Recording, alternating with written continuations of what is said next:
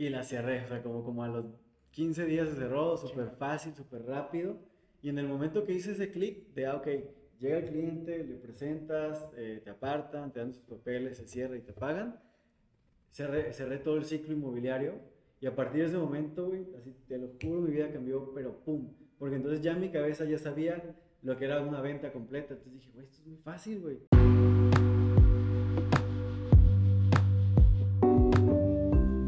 Hablemos con Profesionales es una sección del podcast donde compartiré entrevistas con empresarios para saber de su vida profesional y de paso preguntarles qué opinan de la arquitectura, que es mi profesión. Mi nombre es Alfonso Sánchez, bienvenidos. ¿Qué onda amigos? ¿Cómo están? Este día tengo aquí conmigo a Lalo Arteaga. Él es de Veracruz, es experto en bienes raíces, coordina un grupo de, círculos, de círculos empresariales es licenciado en creación y desarrollo de empresas. Y pues tenía ahí la duda por ahí de cómo es que un día estabas poniendo un antro, güey. Sí, es una historia muy graciosa y muy triste. Porque haz de cuenta ¿Ah, que. Sí, es muy triste. De hecho, es una historia de esos, de esos topes que sí te pegan duro en la vida. Porque haz de cuenta que hace ocho años, eh, me, me gradué hace nueve años más o menos.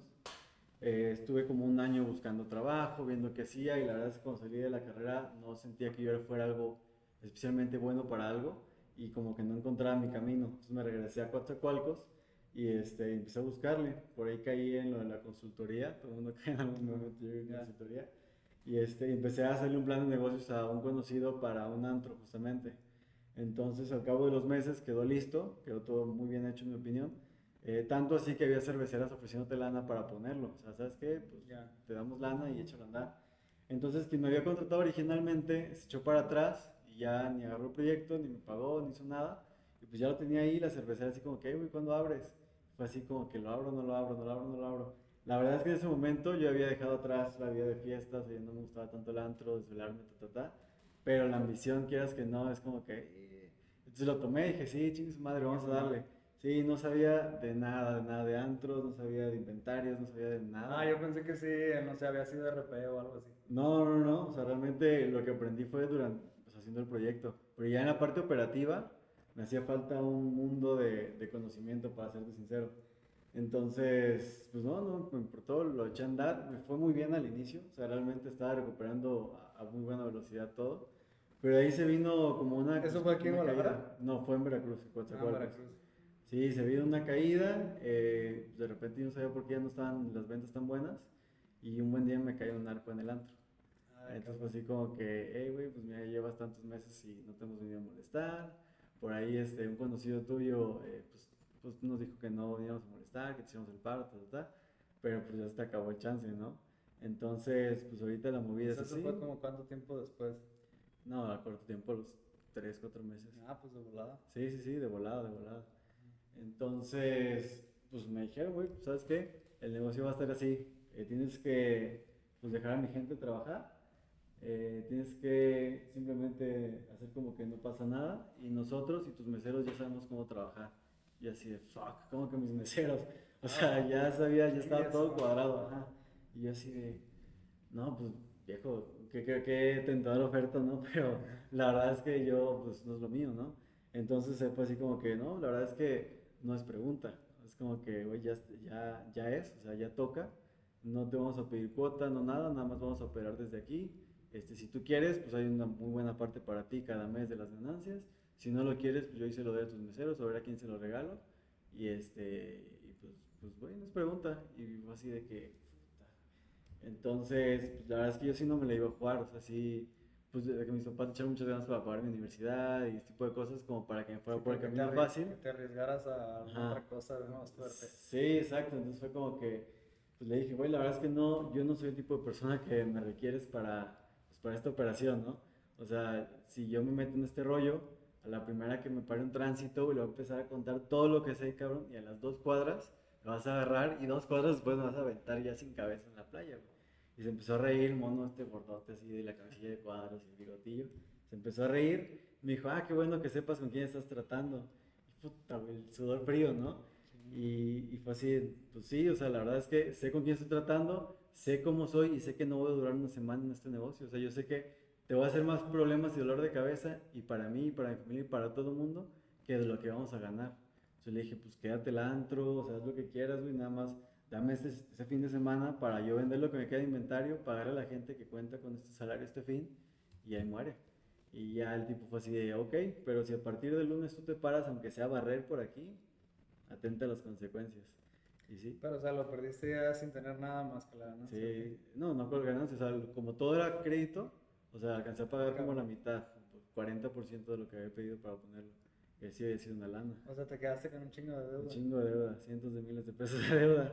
y todavía no es como, todavía no entraba en lo inmobiliario, entonces no tenía una habilidad. ¿Y cómo le haces, para recuperarte de una deuda? Ah, los siguientes años son muy ojetes, güey, porque todavía no tiene, o sea, yo en ese momento todavía no tengo una habilidad. O sea, si ahorita me quedo en ceros, puedo empezar vendiendo propiedades y ya no pasa sí, nada. ya traes un ritmo, ya traes. Exacto, ya, ya, Exacto, ya, ya sabes hacer algo. Incluso si lo haces en otra ciudad, ya, ya es tu naturaleza, ¿sabes? Ya, ya sabes qué hay que hacer. Pero en ese momento no, y fueron años de buscarle, a la par que cuando caía alguna gotita de lana ibas pagando y ibas pues, pagando. Pero te seguía generando interés. Por suerte no era con interés, era un préstamo sin intereses por parte de una cervecera. Eh, o sea, con los. con, lo que entró, yo pagué lo más chiquito, los créditos chiquitos, y al final me quedé con lo más grande, que era lo de la cervecera. Entonces fue así como que nada más regresamos la lana y cerramos el pagaré y ahí muere. Y ya, o sea, como se pudo, se fue pagando y al final salimos libres de eso. Pero fueron años, ¿eh? Sí, fueron años porque el rollo es que vas, pues vas con la curvita de agarrar experiencia, pero traes como que esa llamada todos los meses de, güey, ¿cómo vas? ¿Cómo vas? ¿Cuándo pagas? ¿Y en ese caminito fue donde te encontraste con el tema inmobiliario? Sí. ¿O hiciste algo antes? Eh, no, hice más cosas. Por ejemplo, también organizaba carreras, de esos de 5 kilómetros, 10 kilómetros, todo eso. Este, igual, cuando estaba allá en Veracruz en mi búsqueda de a ver qué haces, eh, inicié con lo inmobiliario de la manera más informal que pueda existir y a la vez inicié con ese proyecto de las carreras. Entonces, de cuenta que cuando se me ocurrió las carreras es porque yo había llegado a. Estaba, lo, estaba saliendo lo del antro, mi salud era pésima, yo había llegado hasta los 100 kilos de peso, ahorita peso 77. Cabrón, o sea, mucho. Tenía más de un garrafón encima de grasa, güey, pura grasa. Entonces, como que todo se me vino mal. Tenía una novia que me engañó, o sea, el negocio tronó, mi peso, tal. Es como una espiral negativo, digo, yo, mucha gente pasa por él, pero la verdad es que es muy importante tener en la mente claro qué quieres hacer. O sea, el camino yo creo que es así para todos. Ya ahorita, ya a estas alturas del juego, me he dado cuenta que sin importar dónde estés, todos han caminado por problemas de distinto tipo. Entonces, ahí es donde viene la perseverancia y yo creo que también mucho que, naces para hacer ciertas cosas. O sea, claro que cuando estaba en problemas buscaba chamba y mandaba correos y, y currículum y todo el rollo pero como que a desganado, siempre fue el, qué voy a vender, qué negocio voy a armar, yo necesito recuperarme. Y, este, y permanecí, ahí fue donde empecé, eh, se me ocurrió empezar con lo de lo inmobiliario, pero no tenía cursos, no había, digo, estaba en Coatzacoalcos, no había como que aquí vas a la Cámara de Comercio, hay 10 influencers que te dan cursos y todavía no, era, no había esa época, o sea, era muy limitada la información. Sí, estaba súper apagado el internet, el internet era para ver memes y todo eso. Entonces inicié con eso y también con lo de las carreras. Empecé a correr, ahí vivimos en la playa, empecé en el malecón y, este, y empecé a agarrar cariño al, running. Entonces tenía una conocida que era super runner y super movida y dije, ¿sabes qué? Vamos a hacer un negocio, vamos a empezar a hacer carreras y, este, y, y vamos a hacer patrocinadores y todo el rollo. Y lo armamos y nos fue muy bien. De hecho, un patrocinador que es de aquí de Guadalajara es una, un restaurante que estaba estaba en Gran Plaza, que era como de cómics. Ah, ah de hecho se llamaba Comics con S, ¿no? Ajá. Con X. Y en Forum también había cómics. Ellos nos patrocinaron y, y, nos regalaron un buen de, de historietas de Marvel muy buenas, eh, playeras como si fueran de superhéroes. La, la, carrera quedó muy buena, salvo por el problema que habíamos hecho pues, todos los trámites para que Tránsito cerrara ciertas vialidades y poder correr ahí y el día de la carrera no llegaron. Sí, güey, no llegaron, nadie cerró ninguna calle. Entonces, entre los que conocía y así. Pero, o sea, ¿cómo se hacen esos trámites? ¿Firmas algo? Sí, vas, vas, llevas un documento de que tal día vas a hacer una carrera a tal hora. Sí, te sellan y sí, vamos a mandar unas patrullas ahí, vamos a cerrar y ah, todo el rollo.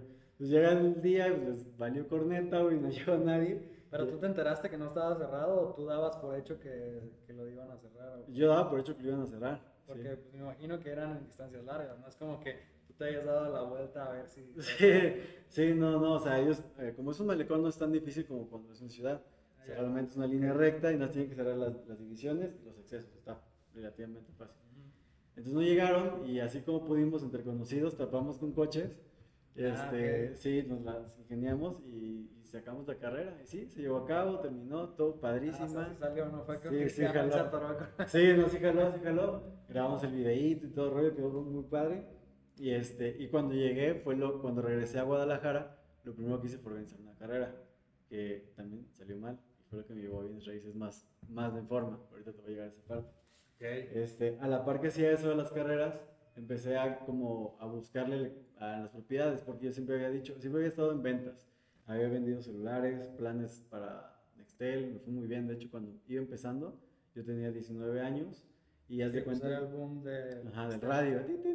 Entonces, yo había salido de ahí a Coatzacoalcos y yo empecé a estudiar la carrera en el TEC de Monterrey, pero de Puebla. Entonces, salí del pueblillo a la ciudad, ya llegó a la ciudad y todo el mundo trae sus radios, ya, ay, ¿y eso cómo se ocupa, güey? Yo no sabía, o sea, acá- Qué allá, llegó al final, sí, o sea, yo traía mi celular de la viborita, güey, y así sentía que eso era toda la tecnología. Entonces, yo, eso fue a los 18. A los 19 que regreso a mi primer verano, le platiqué a mis papás, oye, ahí está esta compañía que tiene radio, ta, ta, ta, ese sería muy buen negocio. Y en eso se lo ofrecen a mi mamá, oye, va a entrar esta compañía Coatzacoalcos, ¿quieres venderla? Tenemos la distribución, ta, ta. Y ella tenía un, una- era la pizzería y estaba como que con mucha chamba. Y, se lo ofreció a una amiga como con, como con mucha confianza. y Le dijo que, que yo, que estaba todavía morro, ya conocía los teléfonos, tenía muchas ganas de venderlo y pues a ver si me daban chance, ¿no? Cuando yo, esta, yo tenía esa edad, pues para mí era normal, era como que ah, me van a dar permiso. Pero ahorita yo volteo a ver y, y les, me dieron una distribución a los 19 años de una marca nueva, o sea, para abrir ciudad. Entonces, Ok, güey, la neta eso estuvo perro. sí. Entonces, yo no estaba... lo- no lo dimensionas en su momento. No lo dimensionas porque es como que, ah, mi jefa fue a hablar con un mono Me dieron una chamba. Ay, me dieron una chamba, ajá. Este, pero la verdad es que me apliqué muy cabrón por, a, a puro instinto. Digo, a mí me encanta vender. Entonces fue así que la básica, hice una lista de, de la gente que conocía, la conocía mis papás, y hablarle a todos. Oye, güey, se viene a Coatzacoalcos esta este nueva compañía, tienen radios así, está padrísimo. Y vi a toda la gente que conocía y vendí todas las líneas que se puedan ocurrir. Y regresé ese verano a la universidad, pero con lana. O sea, en ese entonces habían sido yo que unos, no sé, 30 mil pesos en un mes y medio, que para mí eran putz, un chorro. Sí, me no. compré un estéreo, iba y venía de viaje. O sea, era para hacer la verdad en la Los torre. 19 años y en ese entonces. Sí, es no, una lana, era una lana. Entonces, como que ahí este, agarré un gusto, un gusto muy grande por las ventas desde ese entonces. Entonces, cuando yo analicé qué iba a hacer ahora para salir de la bronca del antro. ¿qué puedo vender yo que me deje más lana? ¿Qué es lo que más, lo más grande? Y dije, pues casas. Y dije, pues ¿cómo se venden las casas? O sea, no sabía nada, nada. Ahorita se me hace algo tan sencillo, tiene sus complicaciones, pero realmente es un proceso sencillo. Pero cuando no sabes nada, híjole. Y, y lo primero que hice, pues rentas, ¿no? Pues, O sea, lo más sencillo de hacer. O sea, aunque no sepas, te pueden salir. Ujú. Y así de, de puro chorro empezaba a hablar con la gente y pues igual, o sea, oye, ahora me dedico a rentar y vender propiedades y, y así empecé de nuevo. Y así me salieron dos o tres eh, conocidos que tenían propiedades por rentar.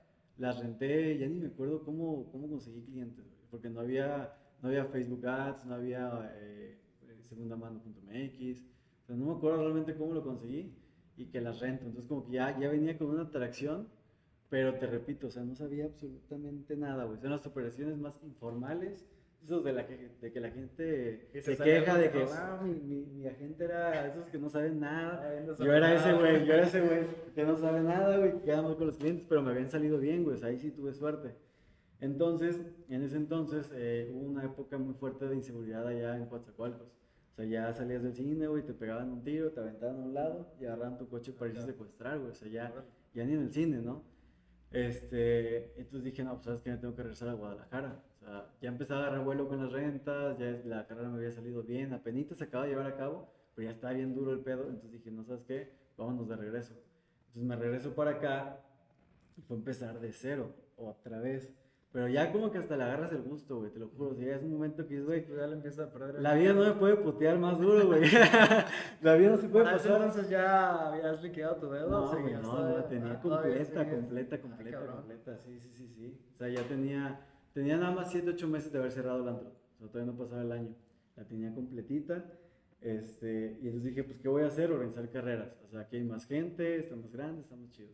Entonces empiezo a hacer lo mismo, güey, a moverme, a mover, moverme. Y doy con un tipo, Carlos, todavía me acuerdo que se llamaba el desgraciado ese. Este, y no me acuerdo cómo se apellido porque si no te lo saludo ahorita, güey. Pero, pero haz de cuenta que él se presentó como que un, ya un profesional de las carreras, me enseñó su página, ya le había hecho dos, tres carreras en Nike. Entonces, pues se la compré, güey, no, este güey es un, es un tipo que sabe, ¿no? Igual y sí sabía, tiene experiencia y todo. Pero haz de cuenta que él me propone, cuando yo llegué con él para que él me proveyera ciertos servicios a mí, me dijo, oye, ¿sabes qué? Pues qué bueno que vas iniciando, ¿por qué no nos asociamos? Hacemos juntos la carrera y, y le damos para adelante. Y no, pues yo a todo dar, ¿no? Porque era alguien que ya tenía experiencia en algo más grande que yo.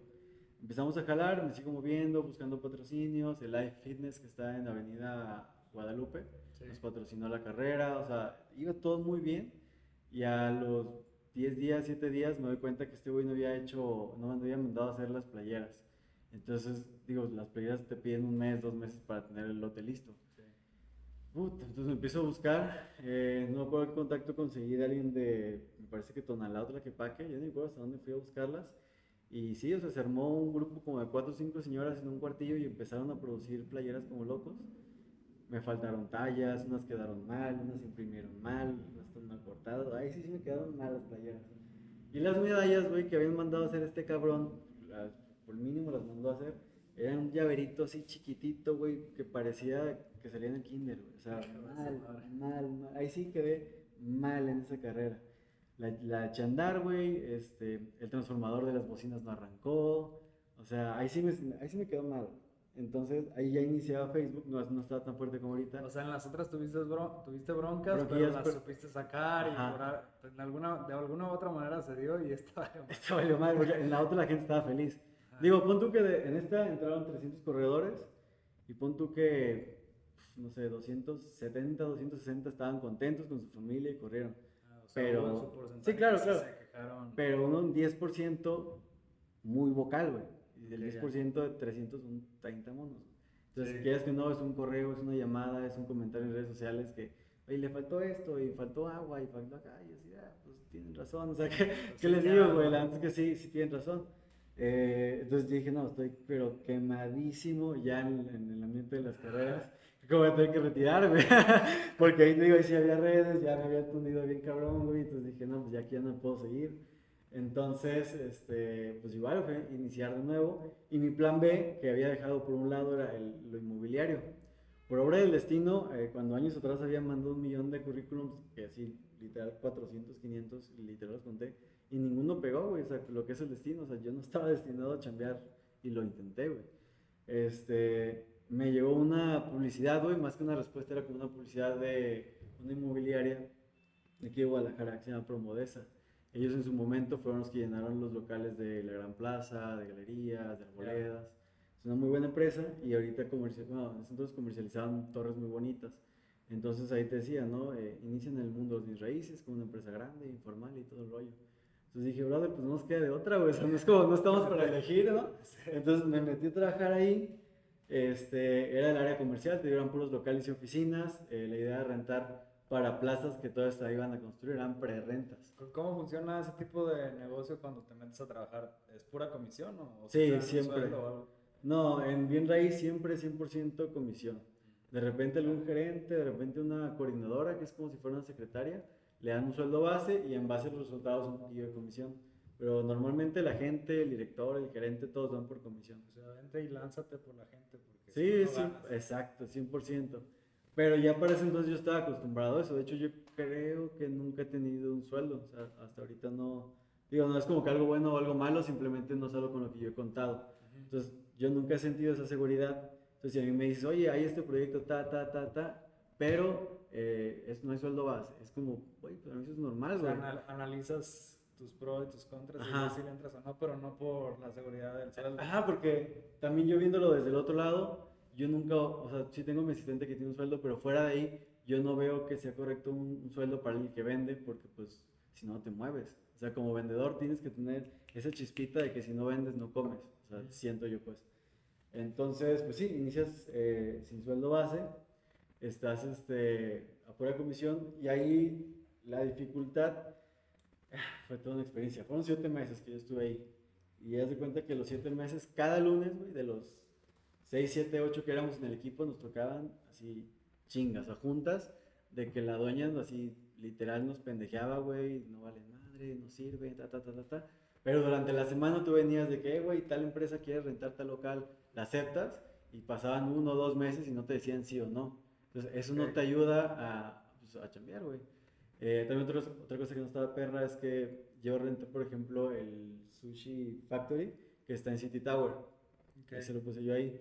Pero una gente que ya estaba ahí con, con esa empresa de, de antes, de dos, tres años antes, dijo, no, yo a esa empresa un día yo le mandé un correo y ese es mi, mi cliente. Y así, oye, pero pues que nos mandan por, nos pagan por correos, Sí, güey. Ajá, nos pagan porque diga sí, güey, lo quiero y que estampen la firma. No, pues que ellos son míos. Entre que sí y que no, la dueña dijo, ah, pues yo no le pago a nadie. No mames. Así, de huevos, yo no le pago a nadie, pónganse de acuerdo. Obviamente esta otra morra es que son malas, güey, gente que es mala, mala. Y dice, ah, pues no, güey, va a ser mío, no va a ser de nadie. Y yo así, de, oye, Claudia, pero es que neta, pues no es tu cliente, güey. O sea, tú me estás diciendo que les enviaste un correo hace cuatro o seis meses, no te pelaron. Ya está la operación hecha porque yo los busqué, güey, yo no los conocía, los busqué, se hizo. O sea, ¿por qué es así? O sea, tú me dices que eres muy buena vendedora, no necesitas esto, güey. Yo soy nuevo en esto, o sea, no, no está bien lo que estás haciendo. Pero le valió chilaquil y, este, y nadie ganó, güey. Entonces, de cuenta que un día en una de esas juntas de los lunes donde estaban pero puteando parejo, yo ya estaba pero al límite, al límite, güey. Y en una de esas, pues sí se le salió así como que incompetentes o inútiles, una madre así. Pero haz de cuenta que fue uno por uno, tras, tras, tras. Y cuando llegó conmigo, yo ya estaba pero echando fuego, güey. Y tú, y yo así, a ver, a ver, a ver, párele. O sea, yo no sé qué clase de gente tiene aquí hablando de mis compañeros, ¿no? Pero yo soy un cabrón que estudió, güey. O sea, yo me preparé, o sea, yo le eché un chingo de ganas a tu, a tu, a tu- a tu empresa como para que me estés, o sea, insultando y, y y tu empresa ni siquiera nos da las herramientas para poder trabajar bien. O sea, esto no está bien, le dije a la señora. Y encima no nos paga. O sea, ¿qué le pasa, señora? ¿Por qué se pone así? Y fue así, de- se- como que se sacó de pedo porque nunca nadie le decía nada, güey. Ajá. Le dije, ¿sabe qué? Yo estoy cansado y hasta aquí. Y la típica, me paré y renuncio. sí, no, No, hasta que gloria, huevo, güey. Sí, como película, me paré y renuncio. Entonces, y la señora así, de, a mí nadie me renuncia. ¿Cómo no? Le renunciaban todos los meses porque el ambiente era muy malo. Eh, al, al- los dos días me habla con su asistente que si quería regresar y que iba a ser gerente y la fregada. Pero ya no quise porque en los siete meses que yo estuve hubieron cinco gerentes. güey. Entonces, obviamente, No, misma sí, chingada. iba a ser lo mismo, güey, nada con un título más arriba, pero no ibas a ¿Y ganar. por qué pasará eso? ¿Será que se quería evitar el hecho de que tú pudieras demandar o algo así? ¿O porque... Ah, no, güey, la demandaban todos, güey. Y Yo- todos le ganaban, güey. Ah, o sea, quiero pensar que por eso te volvió a hablar como gerente o algo así, ¿no? Así Pues, no vaya sí. a ser que vaya a demandar o algo. puede ser, pero de todas maneras, güey, los gerentes que tenían, todos la demandaron y todos le ganaron. Su asistente se salió, la demandó y le ganó. Yo no lo hice porque yo soy muy de que siento que te clavas con las cosas. Entonces yo tenía como que el Sí, coraje. y por lo mismo que tú no tienes el apego a un sueldo y eso, entonces a lo mejor tú dices, ah, pues si no hay aquí, pues busco otro lado, ¿no? Ah, pues busco en otro lado ya, o sea, al mismo tiempo que voy a estar yendo a meter papeles para demandarla, pues me pongo a jalar en otro lado porque me urge, güey, ¿sabes? Y la demanda, quién sabe si jale, si no jale, hay que pagar abogados, entonces no quise irme por ese camino y eh, le pregunté a una amiga que había conocido hace, no sé, un mes antes, que sabía que era agente, eh, oye, eh, pues sabes que me voy a cambiar de inmobiliaria, ¿cuál me recomiendas? Eh, entre Grupo Guía, que es una inmobiliaria que como que veo por muchos lados, Sí. y Frava, que también es una que veo por otros lados, ¿no? Y me dijo, ay, pues, ¿qué crees? Yo soy gerente en Grupo Gay y estoy contratando. No, bro. Dije, no, pues, de acuerdo, vámonos para allá. Fui a hacer la entrevista, quedé, y ahí empezó a cambiar todo el panorama. O sea, sí estaba más estructurada y todo. Claro, sí, sí, sí, sí. O sea, no solo la, la empresa más estructurada, también mi suerte cambió. Digo, todavía tuve un año pedaleándole, pero ya encaminado a algo bueno. Porque la verdad es que yo sí tengo que súper recomendar el Grupo Guía. Es una empresa muy, muy bien estructurada, muy profesional. Y, este, y hay mucha capacitación, el ambiente diferentísimo del que venía. Y no por los compañeros, los compañeros siempre fueron buena onda también en la otra empresa.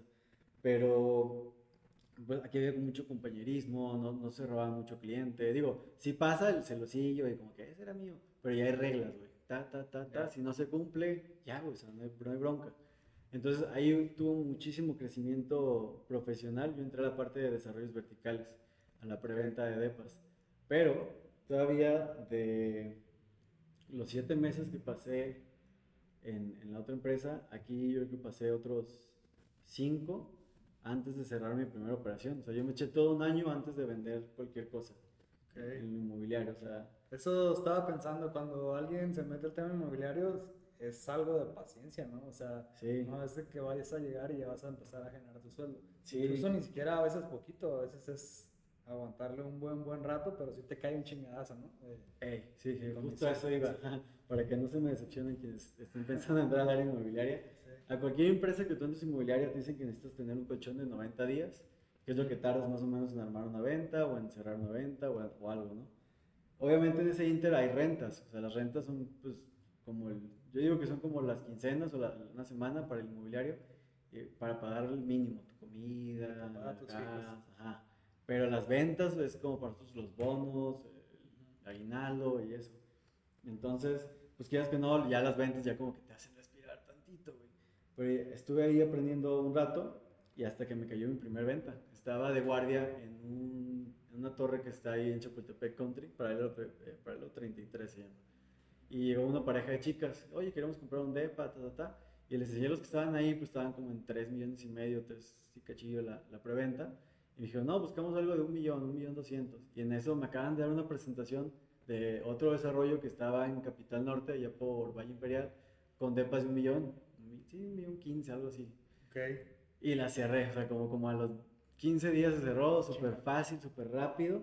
Y en el momento que hice ese clic de, ah, ok, llega el cliente, le presentas, eh, te apartan, te dan sus papeles, se cierra y te pagan, cerré, cerré todo el ciclo inmobiliario. Y a partir de ese momento, güey, así te lo juro, mi vida cambió, pero pum. Porque entonces ya en mi cabeza ya sabía lo que era una venta completa. Entonces dije, güey, esto es muy fácil, güey. O sea, Ok. este proceso O sea, fue... te tenía que caer el 20 de... Ajá, de, de, de qué se siente vender, que, qué hay que hacer. Entonces, cuando vi lo fácil que era, que es realmente que alguien esté determinado a comprar y que lo pongas con el producto que realmente quieren, ya, güey. O sea, ahí fue como paz, güey. Entonces, a partir de ahí, haz de cuenta que todo lo que no vendía en el año anterior, güey, uno tras, casi una semana tras otra, tras, tras, tras. Uf, o sea, la verdad me liberó para, pues, para respirar de los pagos que tenía que hacer, de mis gastos, todo el rollo. Y, este, y ahí fue donde empezó pues, la buena racha. Sí, por ejemplo. Bueno, ahorita sigues en el grupo guía o... No, Ah, ahí estuve año y medio, me No, tienes parece. una empresa ya como socio, ¿no? Sí, ahí estuve año y medio, 100% contento, o sea, cero quejas de- lugar. Hasta que una vez por ahí en un desayuno nos platicaba el dueño, este, el hijo de la, de la fundadora, que cuando consiguiéramos eh, cotos o plazas o edificios completos, en lugar de que nos pagaran el 25% de la comisión, que es lo que te toca cuando atraes tú la propiedad, nos iban a dar el 10%. Ya eso es, para mí me hizo cortocircuito, porque oye, ¿cómo si en lugar de traerte uno y te traigo 10, me vas a premiar pagándome 60% menos? No me cuadra, o sea, yo esperaría que me pagues lo que me debes de pagar y un extra, güey, porque te estoy trayendo de, de putazo. Volumen, ajá. Claro. Entonces, ahí ya no me, no me cuadró, güey. Siempre quieres más, o sea, yo siempre Sí. quiero un poco más. Y el siguiente plus o era empezar a agarrar por volumen o ser gerente o algo por el estilo. Entonces ahí es donde hizo cortocircuito y fue así como que, y, güey, ya no estaba cómodo. güey. O sea, y yo ni traía ni una plaza, ni traía una torre, ni nada. Pero ya el saber que ya tenía un límite, o, o que esa, que repito, es una gran empresa, pero esa gran empresa que me había estado cuidando y tal, tal, había empezado a poner de ese tipo de reglas que ya no están padres para la gente de ventas. Ahí ya, ya no... Pero que también eh, hace un parte, parteaguas entre la gente que trae el chip que tú traes y la gente que no lo trae. Ah, claro. Entonces, cuando te haces ese tipo de, de choques, pues es bueno también para ti porque es cuando te avientas a hacer otras cosas más grandes, ¿no? Si no, no Sí. te aventaras, güey. Sí, y ahí de hecho vino como una experiencia media espiritual. Yo no me acordaba cuando llené el- las preguntas que me hiciste antes de reunirnos. Ajá. Hay una que decía, ¿quieres platicar algo que nadie sepa que, que pues, quisieras platicar acá? Ya, ya. No es como que nadie lo sepa o que sea un secreto, pero es algo que no platico tan seguido porque hasta suena medio raro. No sé si alguna vez has escuchado de la ayahuasca o Ajá. el DMT. Pues, Sí, sí, sí. cosas como, son como rituales eh, espirituales. Realmente la gente le confunde mucho con una droga de loquerón. Ujú. Eh, y yo fui a uno de esos. Un amigo me, me dijo, hey, eh, nos reunimos en un Starbucks para hablar de una operación inmobiliaria. Y llegó al Starbucks y pidió una ensalada. Y yo así, "Güey, ¿qué haces? O sea, pues, pídete una dona, pídete un café, pero ¿cómo pides una ensalada fría así toda fea aquí en el Starbucks? No, es que eh, el fin de semana tuve una experiencia que me limpió el alma y ta, ta, ta. Tienes que ir. Y yo güey, ¿Qué ¿Qué pedo? traes, güey? Entonces, este, me llamó mucho la atención, o sea, él, su cambio, cómo andaba en mucha paz, él es- se estresa mucho, es un muy buen amigo, pero se estresa y así, y andaba con mucha paz. Entonces dije, pues vamos a ver qué onda, ¿no? Entonces me dijo, oye, pues eh, el sábado hay una, paso por ti, te llevo y tal. No me explicó cómo funcionaba, pero eh, sí te tienes que quedar ahí toda la noche. Entonces el vato llevaba ahí a su cobija y su almohada para prestármela y todo el rollo. Y la experiencia es una experiencia totalmente diferente a lo que yo te puedo llegar a describir. Y la cosa es que como yo te la describa, es difícil, es diferente a lo que tú pudieras llegar a vivir. Entonces, es un viaje interno. O sea, cada quien tiene su propia experiencia. Eh, sí, totalmente. Altamente espiritual y a lo que yo he escuchado de otros que, que, lo platican, todos coinciden en que hay un punto en el que te llena mucha energía. O sea, y si traes algún tipo de conflicto, bronca, te despeja. Entonces, en, en mis visiones, en mi viaje aquí astral que tuve, me vi como en una oficina que era como, mía, mi business. Como un temazcal potenciado. Eh, yo entré al temazcal y lo único que sentía era que me moría, güey. sentía que me ahogaba, sentía que me, que me, me hacían carnitas, güey. Entonces yo no sentí como que ese viaje espiritual en el temazcal, pero, pero sí van de la mano. Porque luego una vez volví a ir a la ayahuasca y no me jaló, no, no tuve el viaje, y al día siguiente hubo temazcal, entonces como que sí hay ahí, sí tienen que ver. Y también tiene que ver en el momento en el que estés, ¿no? En el momento en el que lo decidiste tomar, que por alguna razón fue. Sí, porque a mí me dio esa claridad de decir, ¿sabes qué, bro? Tú, tú tienes que ser tu negocio. Yo me quería quedar ahí en esa empresa porque era muy buena, yo quería darle mi talento y regresarle, pues, de lo que me habían dado, ¿no? Porque a partir de que entré ahí es que ya aprendí a hacer lo que hago en el inmobiliario. O sea, yo le tengo mucha gratitud a esa empresa. Entonces yo me quería quedar ahí, pero a partir de esa experiencia, o sea, me quedó muy claro que yo tenía que, que abrirme, o sea, que tener mi camino. Este, y fue que decidí abrir el inmobiliario. Entonces, pues fui, renuncié con mi jefe. Este, pues no fue tan duro, fue como que, ah, pues sí, yo te puedo, yo échale ganas y muere, ¿no? Eh, ya, o sea, contraté a mi hermano, contraté a un conocido que, que, me seguía por ahí en Instagram y dije, a ver quién quiere ser inmobiliario. Y no, yo. Eh, otro, otro que conocí en un curso, ajá, lo, lo, conocí en un curso de introducción a bienes raíces. Este, por, ahí, por ahí comenzaba mi formación en cuanto a cursos. Yo antes no leía, no tomaba cursos, no escuchaba audios. O sea, yo era videojuegos, mucho, mucho tiempo atrás tomaba. O sea, ya sabes, nada me divertía. Pero a partir de ahí empecé como a cultivar mi cabeza y empecé a ir cursos. Ahí conocí a otros agentes que luego fue un amigo que contraté y empezamos a hacer buenas operaciones. La verdad es que desde que abrimos, los primeros tres meses fueron putas. O sea, ya, a diferencia de todas las broncas que te platiqué al inicio, ya por fin empezamos bien. Sí, ya empezó bien, ya todo jalaba. Y por ejemplo, ahorita, ¿qué le dices a alguien que está empezando en eso? Yo ya con toda la experiencia, si te quedaras en cero otra vez y sin nada y sin... Fíjate que ahorita eh, vamos a expandirnos, vamos a, a, juntar con otros dos abogados y vamos a una empresa ya más grande y vamos a empezar a reclutar mucho. Pero antes de, de, todo eso, pues lleva un proceso. Eh, ahorita ya hay gente que me dice que quiere iniciar. Entonces justamente ayer o antier una chica me dijo, oye, ¿nos están reclutando? Le dije, sí, este, pero todavía no tengo el proceso formal, no hay como que te voy a sentar a tomar un curso, un contrato, ta, te puedo enseñar y, sirve que te enseño y aprendes y yo enseño, me enseño a, enseñar, ¿me entiendes? Ya. Que no lo he hecho, o sea, lo he hecho, pero no tan en forma. Entonces, ¿qué es lo primero que yo le dije a ella? Que se tiene que convencer de qué es lo que quiere hacer y por qué lo quiere hacer. O sea, porque si, si es porque por lo que yo creí de que ah, vas a vender una casa, vas a ganar un dineral y vas a ir de la noche a la mañana, no va a pasar. O sea, esto es un proceso. Pero sí, sí le dije que si eres disciplinado, o sea, puedes brincarte todas las broncas que yo tuve. O sea, el rollo es que yo aprendí a putazos, como dicen. O sea, yo entré sin saber y no, tuve una guía. Remando contra la corriente. Ajá, remando contra la corriente. Porque no había nadie que te quisiera introducir a eso si tú te querías meter. Claro, incluso cuando entré a trabajar en la primera empresa fue como que, ah, güey, pues, pues vende, ¿no? Entonces, ya en Grupo Guía hay, hay, diplomados, hay cursos, el gerente te enseña, la coordinadora, tus compañeros, y ahí aprendes. Pero yo lo primero que le dije ya fue, convéncete de lo que va a hacer y vamos a hacer un paso a paso de qué es lo que tienes que hacer para, pues, para tener éxito en esto, ¿no? Y uno de los primeros es convencerte que lo quieres hacer y gritarlo al mundo. O sea, como cuando te platicaba que hacía lo del Excel, que hacía seguros, porque yo también vendí seguros. Agarras, haces tu lista y le empiezas a hablar a la gente, güey. Oye, ¿sabes qué? Ahorita ando en bienes raíces, eh, me dedico a comprar, vender y rentar propiedades. Estoy trabajando en una empresa que tiene ya más de 8 años de experiencia, ta, ta, ta. Y, este, y, y ahí empiezas. O sea, empiezas a conseguir una propiedad o empiezas a conseguir a un cliente. El otro día platicaba algo parecido con mi familia, de que ahorita que dices que tienes que gritarle al mundo lo que haces, muchas veces depende un chingo de que te guste tu producto, ¿no? Ah, Porque claro. hay veces que, no sé, si vendes playeras, pero no es la playera que tú te pondrías, Sí. a mí se me era bien difícil, estarle ofreciendo, ay, no te vendo esta playera a un amigo mío, güey. Sí, sí, pues, sí. pues, no, o sea, ¿cómo Sí. se la vendo si a mí no me gusta? Sí, si no te gusta exactamente. Yo que tuve esa sí bronca en el antro. que ver, güey. Porque yo creo que eh, cuando tuve el antro ya no tenía esa pasión por, por el vicio, por la noche. Por... Entonces ya no le echaba ese, ese- esa pelea que hubiera puesto si fuera algo inmobiliario, ¿me entiendes? Porque no tienes esa pasión. Siento que tienes mucha razón en ese punto. O sea, Sí. sí, tienes que editarse el mundo y tienes que estar convencido. O sea, porque como yo le dije a ella, o sea, yo quiero ver que lo hagas también. O sea, no se lo dije a ella, pero yo lo pensé, yo quiero ver que lo hagas para ver que estás convencida. Porque yo le dije, ¿sabes qué? Haz un post, ahorita que es ya redes sociales, todo esto, ya es más fácil. O sea, igual, yo sí te recomiendo hablarle a toda la gente que conozcas, que tenga su número. Pero ahorita, de hecho, tengo una publicación en Facebook, en Twitter, tal, tal, le mandé un videillo así bonito en el dron para que lo publique. Y yo, también- a mí también me sirve ver, oye, ¿sabes qué? Si lo publicó, si le interesa. Ah, ok, sí lo hago y no lo hace. Es como que alguien que buscaba entrar para hacer algo fácil. Ajá. Entonces, también es como un filtro. Y eso también te ayuda, porque, por ejemplo, a mí por redes sociales me caen ya casi todas las oportunidades. Yo no soy de Guadalajara, no tengo familia aquí. Y siento que ahorita ya tengo esa suertecilla de que me cae algo cada, diría cada semana, pero cada dos, tres días sale algo, una oportunidad, un cliente, una propiedad.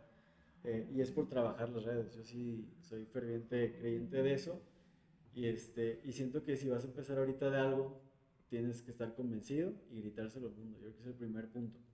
Primer punto. Porque si tú mismo a la hora de decírselo al mundo te trabas, te cuesta, ya es un mensaje de tu interior de que no, no te vayas por ahí. O sea, hay muchos caminos, no te fuerces. Sí, de que ya dudaste. Ajá. Y creo yo que el hecho, por ejemplo, que dices de publicar lo que haces o lo que eres, como para comenzar a ver si, si sí o si no, también tiene mucho que ver con el que el hecho de que lo expongas, te empiezas también tú, tú mismo a verte plasmado en algo, ¿no? Por ejemplo, no sé, pones algo en Facebook, pones algo en Instagram, y el hecho de que tú veas que lo estás poniendo, Ujú. pues tú te estás viendo como en un espejo de que, ah, ya soy agente Sí, sí, sí. inmobiliario, ¿no? Claro. Y si te empieza a caer el clic Ujú. de ese chip, entonces quiere decir que a lo mejor sí es por ahí, ¿no? También. Sí, porque fíjate que yo, yo he visto o escuchado o leído muchas veces que de repente dicen que las redes sociales son como el highlight reel de nuestras vidas. O sea, ahí pones lo bonito, Ujú. el- cuando vas a un buen restaurante, cuando te ves bien, todo el rollo.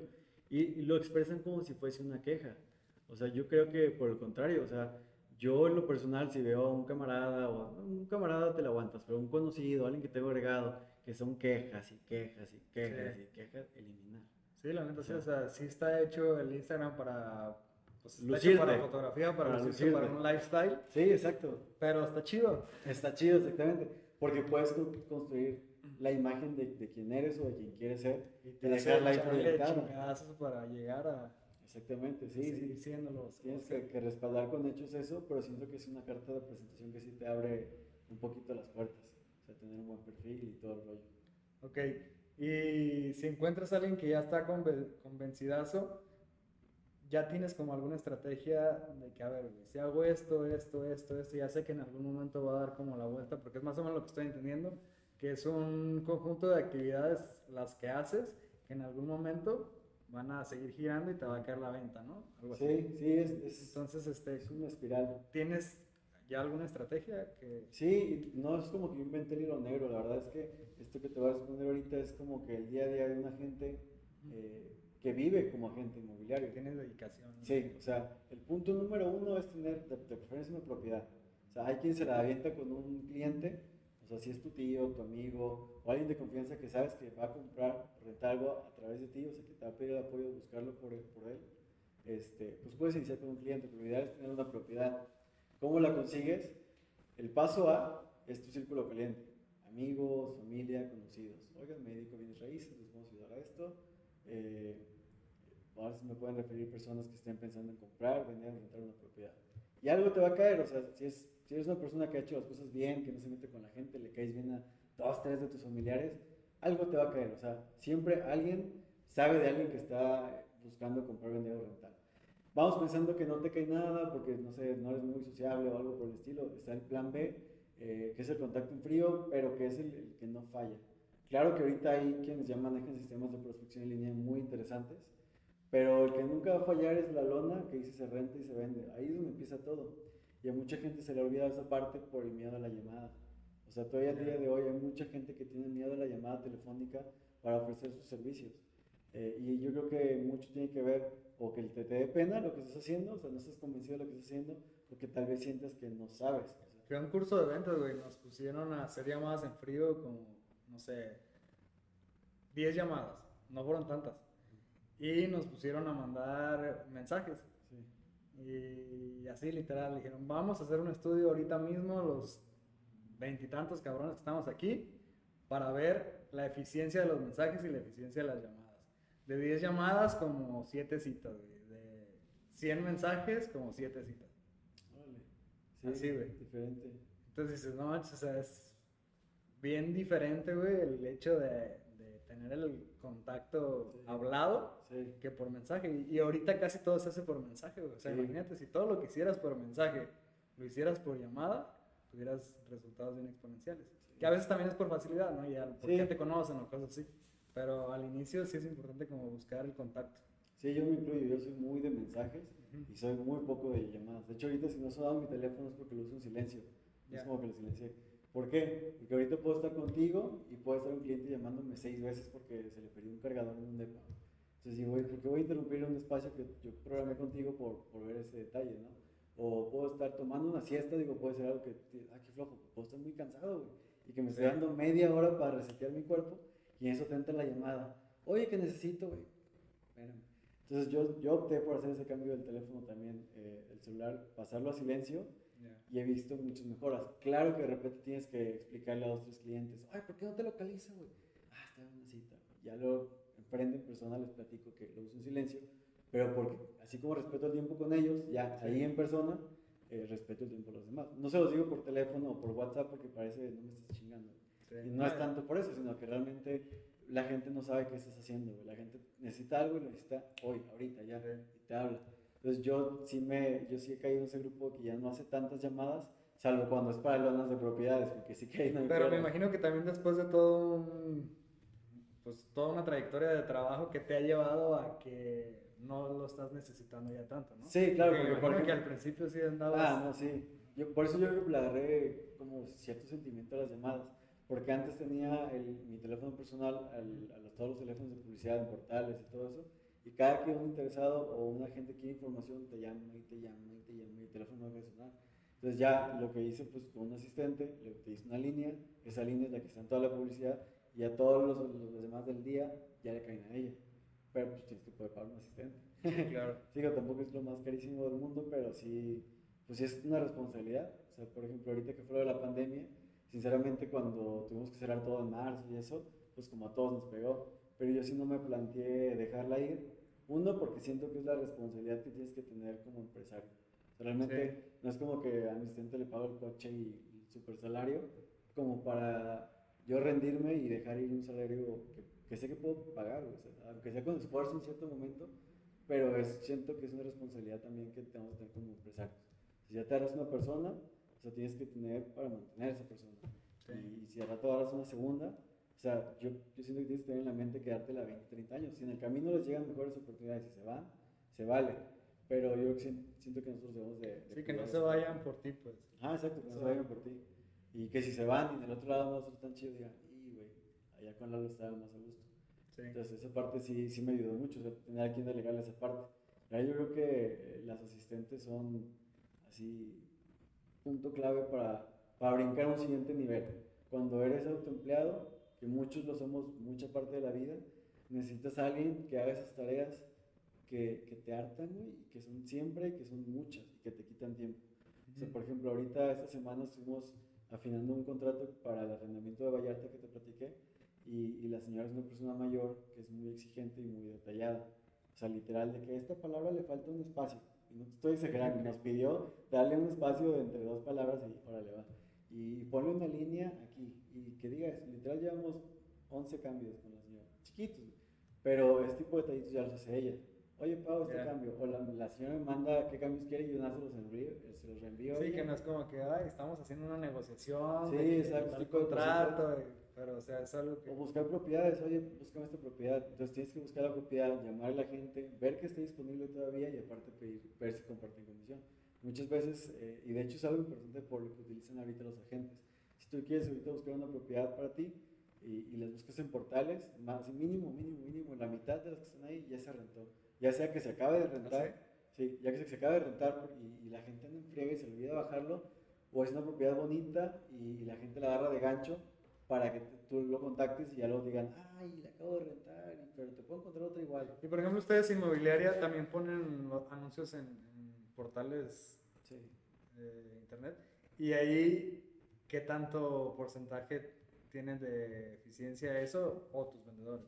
Eh, bueno, no sé si los vendedores te generan muchísimo más. no sé. ahorita, en cuanto a ventas, nada más somos mi socio y yo.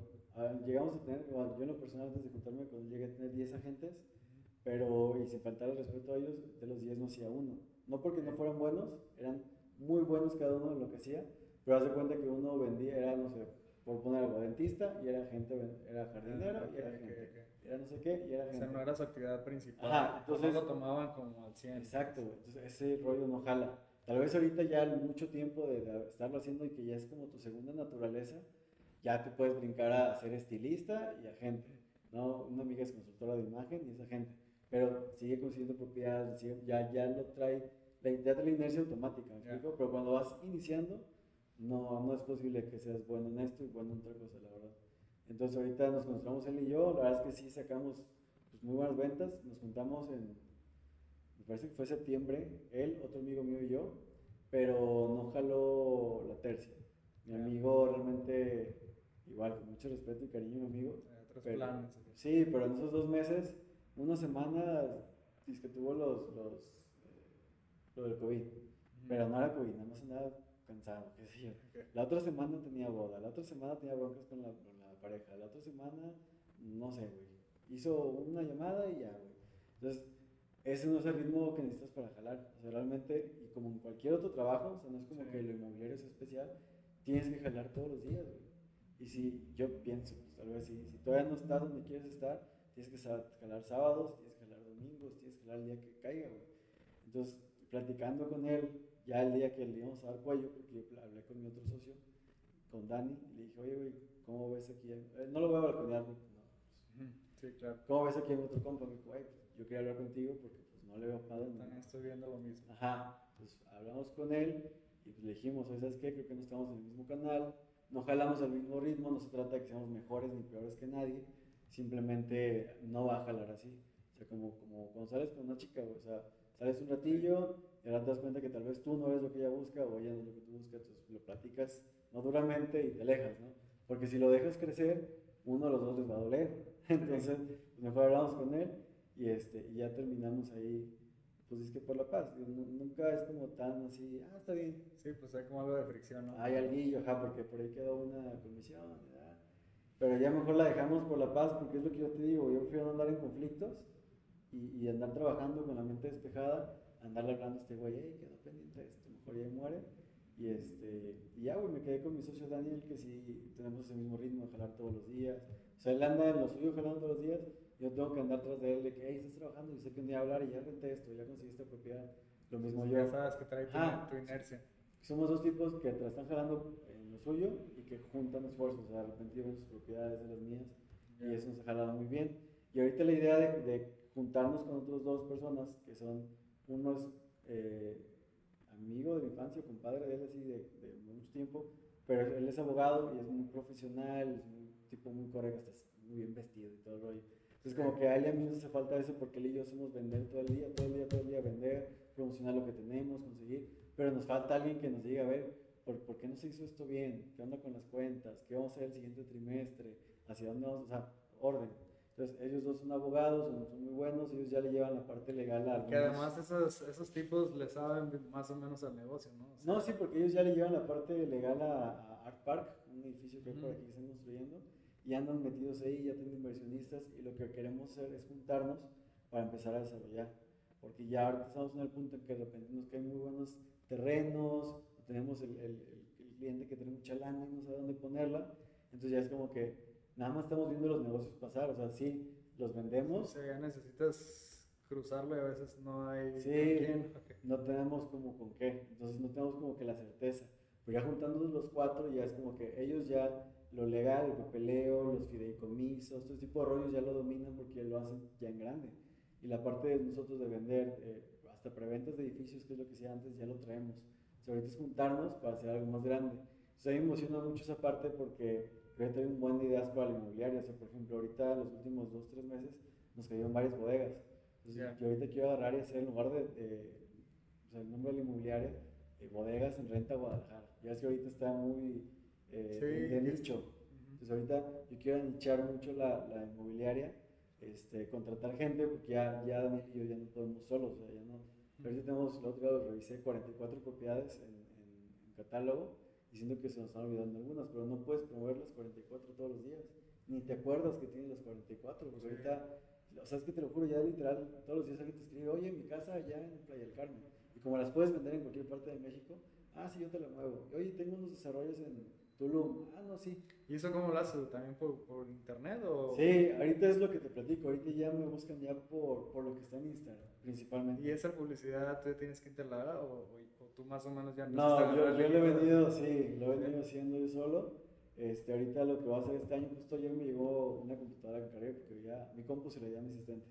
Entonces encargué un nuevo compu porque ahorita vamos a empezar a hacer edición de video de drones y este, vamos a meter ya campañas pagadas. O sea, ya me, eh, soy de personas que me tomo 4.000 cursos y aplico dos. O sea, Entonces ya, ya he tomado varios de, de, redes sociales, todo el rollo, me gusta mucho.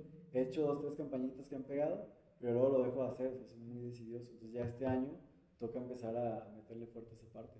O sea, porque si ahorita ya la parte de inmobiliaria está muy competida también en redes digitales. Entonces si te quedas atrás, o sea, realmente sí te vas a quedar muy rezagado. O sea, ya no solamente son las fotos y los portales, ya ahorita ya es el video con dron, ya es o el blog. Ahora amigos, estoy aquí. Ya, ya, la competencia está en la manera de mostrarse de cada Ajá, tiene que ser más entretenido. ahorita ya vamos a empezar a hacer esa parte. Digo, grabé unos cuantos eh, videos para integrarlos, empezar a hacer este, un par de recorridos tipo blog, de que estoy aquí en esta calle, mira, para ver cómo jalan y prenderles también este, campañas. Porque lo que he visto también en, cursos y en el contenido que, que, absorbo es que cuando tú le das publicidad así como tú, que propio nombre, es más fácil de que la gente conecte con ello y que al rato la, tanto la publicidad pagada como la, la orgánica tengan más alcance. Sí. Entonces ahorita es empezar a meterle duro a, a la mía. La marca personal. Ajá, para desde ahí empezar a desligar hacia los, las nuevas marcas que vamos a hacer con el inmobiliario. Ok. Pues ahorita andamos ahí con, con varias cosillas. Qué chingón, güey. Pues ya, ya casi se nos va la hora. Normalmente aquí en el... En el, en el que, que habían pasado 20, 30 minutos. No, ya, se, se va, se va volando. Tiempo, sí, güey. Ya, chido. Este, al final termino con dos preguntas. La primera pregunta ya son más personales. Esto ya es un poquito este, de mi cosecha. La primera es hasta dónde vas a llegar, traes planes, este, tienes algún proyecto en mente ahorita para este 2021. Que muchos le bajaron un poquito al, al objetivo porque el año pasado andábamos con todo, güey, y no, no. valió madre todo también. Mira, eh, sí, eh, antes de decirte que yo siento que un comentario a, lo que nos está pasando y justo a lo que me acabas de decir, siento que no es de bajar el ritmo, o sea, el pedo está bien difícil para todos, también para mí, o sea, de repente también me falta para pagar X o Y cosa, pero si te detienes, no va a caer la lana. Si te estás quejando, no va a caer la lana. Si está, no va a caer la lana, güey, tienes que jalar, tienes que jalar, jalar, jalar, jalar. Y justo lo que te decía, como lo que platicamos hace rato, yo uso mis redes para platicar lo, lo bueno que estoy haciendo, lo bueno que me está pasando. O sea, yo no platico de que, hey, güey, este, estoy apretado, güey, pásenme una. No, madre, no, acabo de vender una casa de 7 millones de pesos, estoy contento, la chingada, y a los 15 días me voy a Vallarta y subo un chingo de videos. Eso es lo que la gente quiere ver, y es que la gente quiere hacer negocios con ese güey. O sea, por más que seas buena persona, güey, no vas a querer hacer negocios con el vato que, güey, que le está viendo dura, güey. Sí. Porque sientes que no te va a atender. Y aunque por alguna u otra manera te enteras de que se la está viendo dura, pero ves su actitud bien chingona y dices, a huevo. Ajá, exacto. Exacto, o sea, todo es la actitud, güey. O sea, todo es la actitud. Entonces, sí, el año pasado, desde que o sea, se cerró todo, lo que más nos estaba pegando es la parte de administración de propiedades vacacionales. Ya además, ya lo inmobiliario ya lo venía ya muy descuidando por agarrar más propiedades y administrar más, güey, porque es como una rentilla segura, por así decirlo.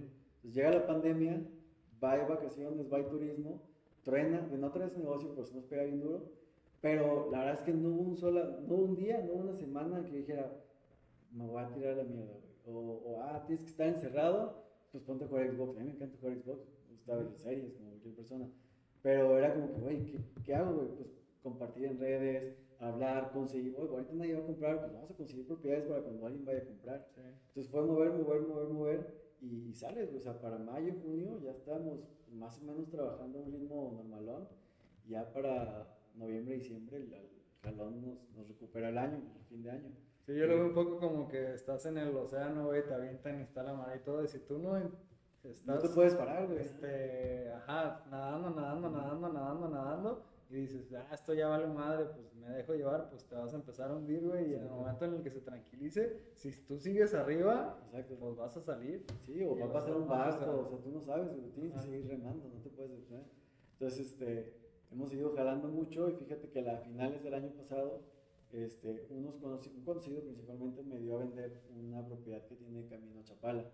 Eh, no creo cómo se llama el, el, predio. Eh, pero haz de cuenta que él le platicaba la idea, oye, ¿por qué no lo desarrollas? O sea, ¿por qué no aportas el terreno? Se manda a hacer un plan, se consigue inversión, lo desarrollas. Y si vale X ahorita, pues, pues va a valer X más tanto.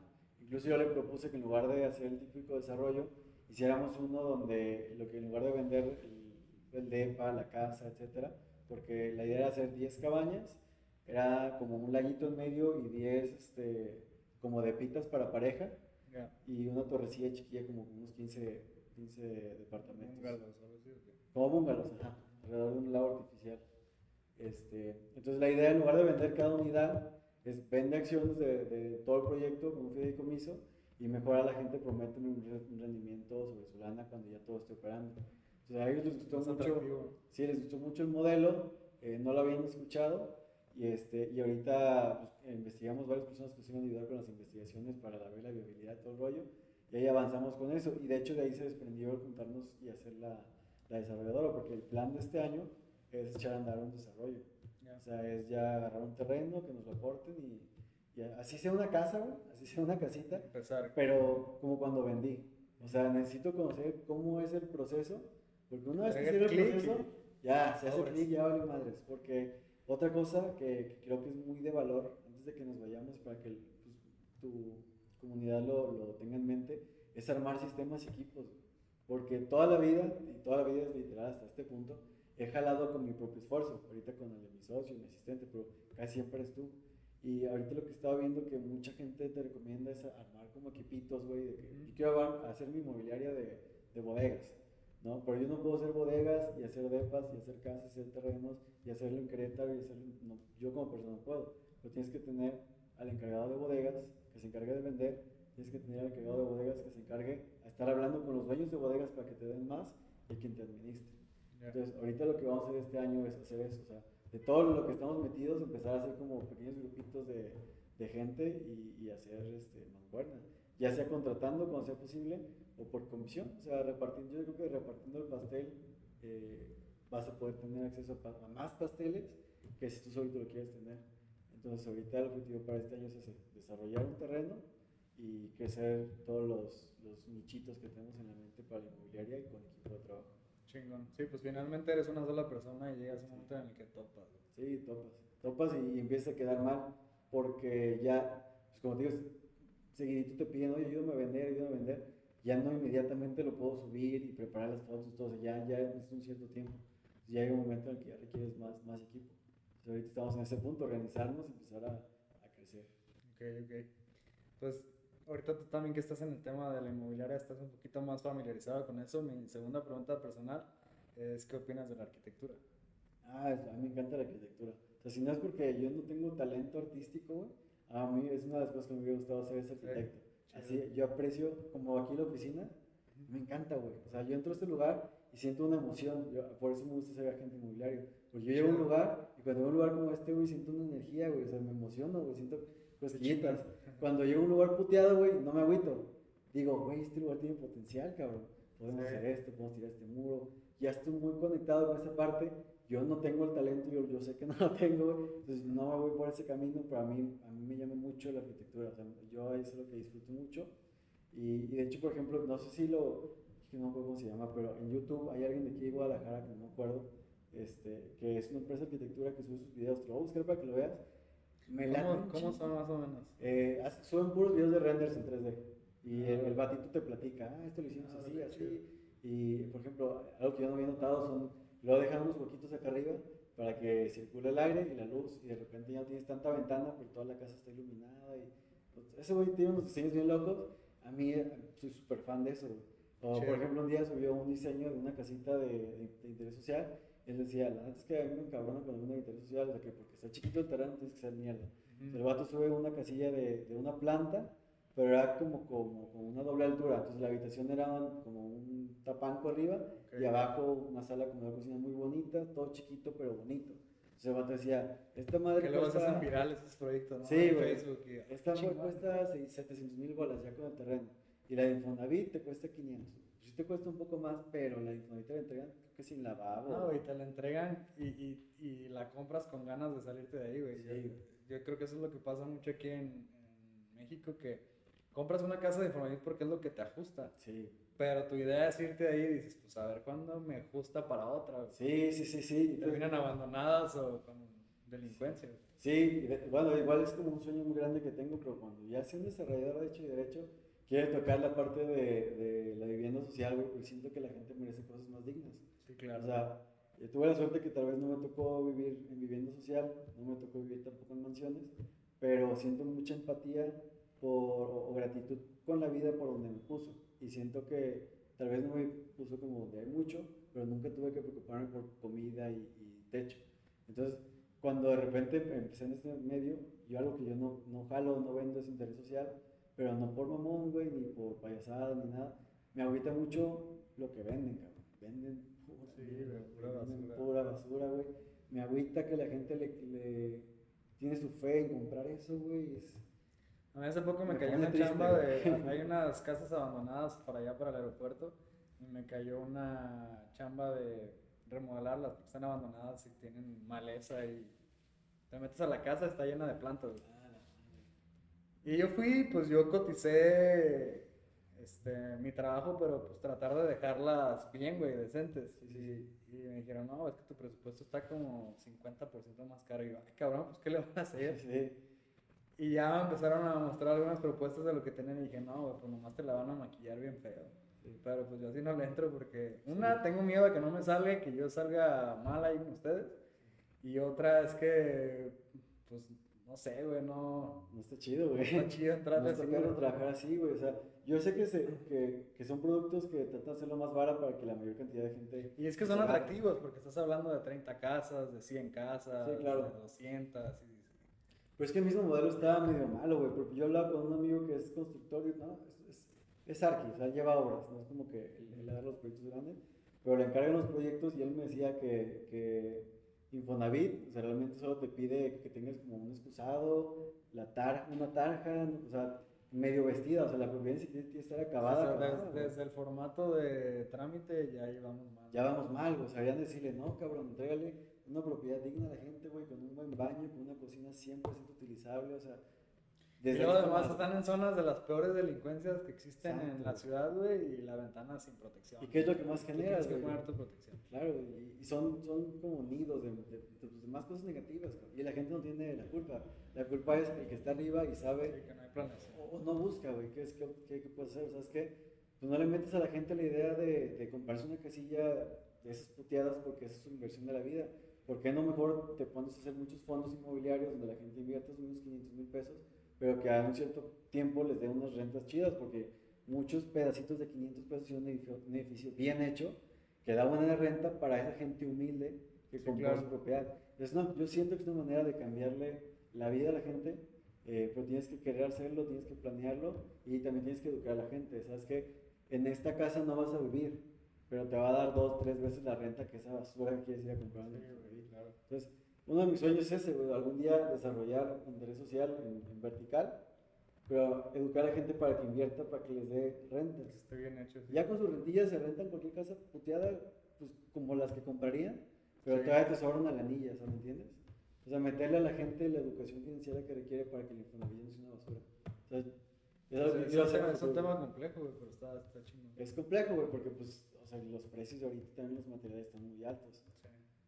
Pero pues, pues tienes que, que, que buscarle. Tiene que haber manera, sí. Sí, pero yo siento que no es correcto sigan vendiendo tanta basura a las orillas de las ciudades, porque es terreno mal utilizado, son servicios, güey, que tienes que llevar, además, güey. en algún momento van a estar en nuestra Exacto, mancha. tienes que llevar muchísimos servicios a, a esas manchas grandotas de ciudad, cuando si tú haces un buen edificio alto, güey, realmente tienes que llevar el edificio a ese punto, o sea, siento que falta mucha planeación y que nos quedamos quedando atrás ahí, pero Guadalajara siento que sí está...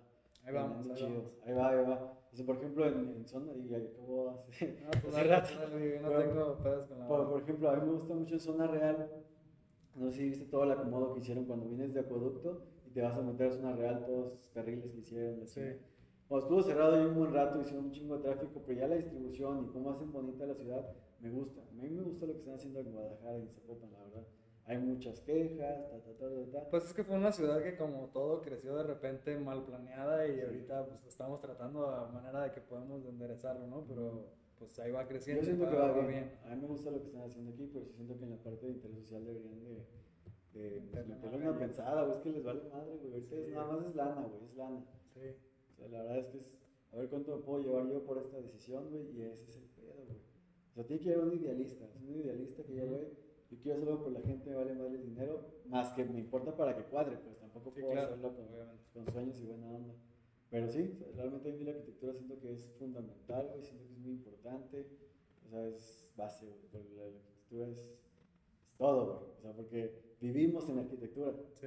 Eh, siento que tu espacio, güey, donde tú vives, es arquitectura, güey. O sea, vas a dormir en un lugar, en, en tu cuarto, güey, es arquitectura y vas a vivir ahí una tercera Y parte te de tu manda tu vida. estilo de vida. Claro, güey. O sea, tu cocina es arquitectura, el donde te sientas a ver series es arquitectura, el escritorio en el que haces home office, alrededor de arquitectura. Entonces, siento que eso es súper, súper, súper importante, güey. Siento que no solo la arquitectura, eh, la normal, güey, la, la que la gente alinea con la ingeniería, pero sí ya la arquitectura funcional, la arquitectura también en cuanto a usos de energía y la, la arquitectura totalmente de belleza. O sea, siento que el proyecto- todos los proyectos, por más sencillos que van a ser, tienen que tener belleza. Porque, aunque hasta, hasta cuando hablamos de interés social, no me gusta nada, este, esa gente que invierte contigo hoy, es, aunque sea una sola inversión que va a hacer en su vida, es su patrimonio. O sea, Sí. si tú le das un cuadrado todo feo, así, igual a otros 300 cuadrados, cuando hoy quiera vender su patrimonio, o sea, no va a haber mucha plusvalía. Entonces, una buena arquitectura en una propiedad siento que respalda mucho la plusvalía de la gente a futuro. O sea, porque, por ejemplo, algo que a mí no me gusta de, de que hace mucha gente es este, las propiedades para expandir. Cada que escucho eso me truena porque es el cuadradito que hacen, o sea, una sola planta y al año que viene le, la cuelan y le meten otro y es como un... eh, ¿Ubicas Carlos Muñoz, me imagino? Sí. En uno de sus libros él le dice los, los elefantes blancos. O sea, todas esas estructuras cuadradas, igualitas, sin chiste, siento que no están chidas porque no aprovechan el, el máximo del- de, la propiedad y que además no están pensando en el futuro, en la rentabilidad de la propiedad. güey. O sea, es como que la gente construye para poderse meter ahí Sí, y le- es muy Y entendible. le generas algo a la gente. Hay un, hay un arquitecto, me fue su nombre en Latinoamérica, es el, el- pues yo creo que el único arquitecto que ha ganado un premio internacional de arquitectura por hacer casas de interés social. güey. Hizo unas casas que son, pues el diseño está bonito, es casa con- a, doble, a dos aguas, pero construyó la mitad de la casa. Entonces, el modelo y las formas están padres, la distribución es buena, le da calidad a las personas, pero el hecho de que también es la mitad de una casa, este, le genera al usuario como la necesidad de querer construir y de echarle ganas y luego ya la construye y le gusta como quedó porque es su diseño y todo, entonces le da sentido de pertenencia. Entonces lo que generó en esas colonias es que estas colonias de interés social sean las colonias en Latinoamérica que, que han crecido más económicamente.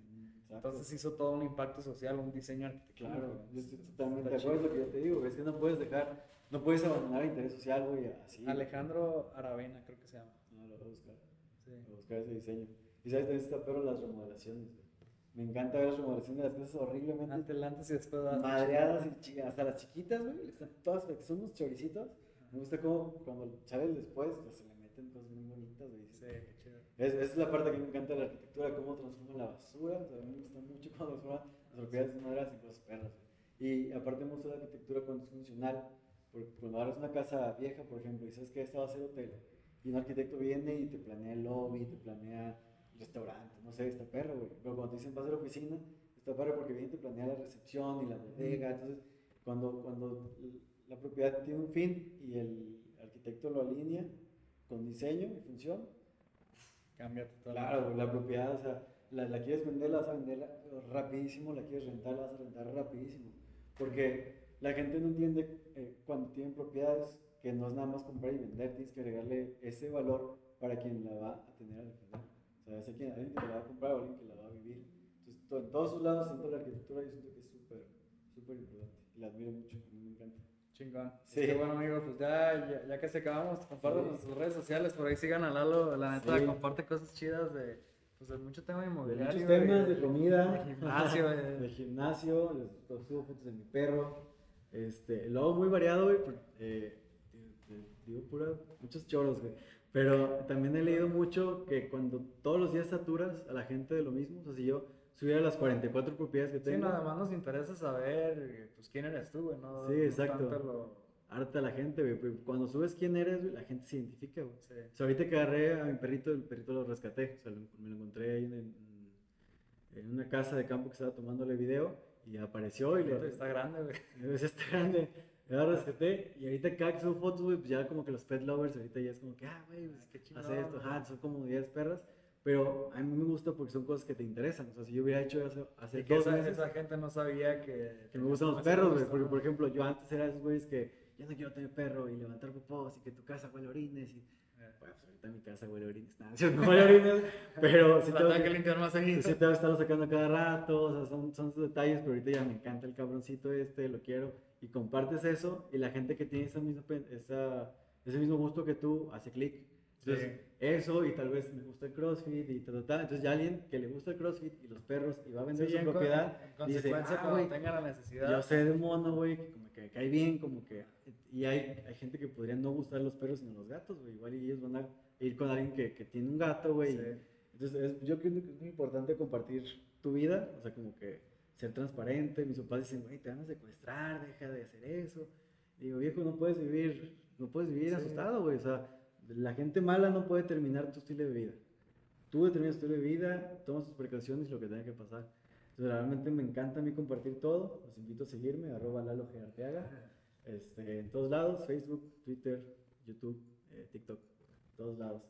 Y pues muchas gracias por la invitación. La verdad me encanta este tipo de espacios de convivir y conocer nuevas personas. No, pues de qué, güey. Un gustazo porque, pues como dije al principio, es un pretexto para conocer gente y creo que es un buen método para ver quién está haciendo cosas chidas. Y pues yo los invito también a seguirme en redes sociales. Estoy como arroba alfonso sánchez-bl en todas.